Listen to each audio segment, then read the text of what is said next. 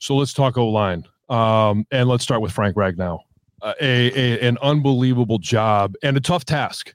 Vita Vea, that's a big dude, It's and massive. Calijah Kancey in there as well at times.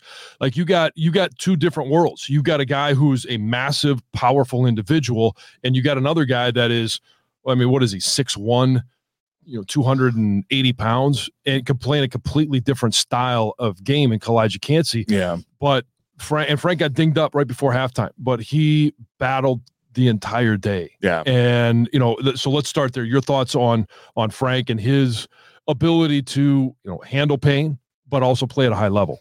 Yeah, Frank is as as consistent as they come, and some kind sometimes guys like that are underappreciated just because you're used to it. You know what I mean? Like uh, the couple really special players I played with. You know, when you talk about Charles Woodson and Aaron Rodgers and Julius Peppers and Clay Matthews, like they're just so consistent that I think you get used to it, and maybe you take that for granted a little bit. I think Mhm. Frank fits into that category that yeah, it's just Frank, man. Like he's just out there doing his thing, man. We know what we got with him. He's he's Mr. Consistent. He, we know where you know he's going to be. He, he- we know he's going to get his job done, right? Um, he's so undervalued, in my opinion, because it is so important to have an offensive line that is not only good physically but great mentally, right? If you can get to the line of scrimmage, and I was a guy that, you know, I'll tell you, John, I'm not bragging, but I didn't have the best physical abilities, right? But I had to find ways to create advantages, and that was on the mental side. And, you know, when you're in the huddle, everybody's looking at the quarterback. I used to look out at the defense because you can pick up some small tips. Hey,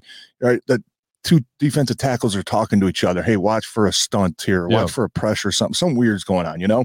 Frank has that ability to dissect what teams are going to do before the ball is snapped. And I think that guy, a guy like that is the quarterback's best friend. And Ben Johnson called him his secret weapon. It's a play caller's best friend because you're not now loading everything onto the quarterback where the quarterback's got to come and figure out the personnel, figure out the front, right? Figure out the rotation, figure out this, figure out it. If you can have Frank, a guy up there and a smart offensive line that Takes all says, hey, we're good under front, boom, watch this. Okay, what do you want to do?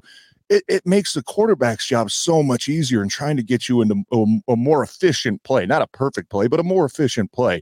And I think that's what Frank does. And I think that's the undervalued part uh, of his game is the mental side of it and how he's able to dissect things and, and read blitzes and, and watches so much film that, hey, I know exactly what you're doing before the ball is snapped you have that kind of advantage. I mean, you're never going to get beat, right? And I think that's why uh, Frank is such a high level player. But talk about the toughness. I mean, he was in a lot of pain, and I didn't see the replay. I saw it live when it happened on the sack, and he got rolled into. I think it was on the third and one. Yeah, Um, empty.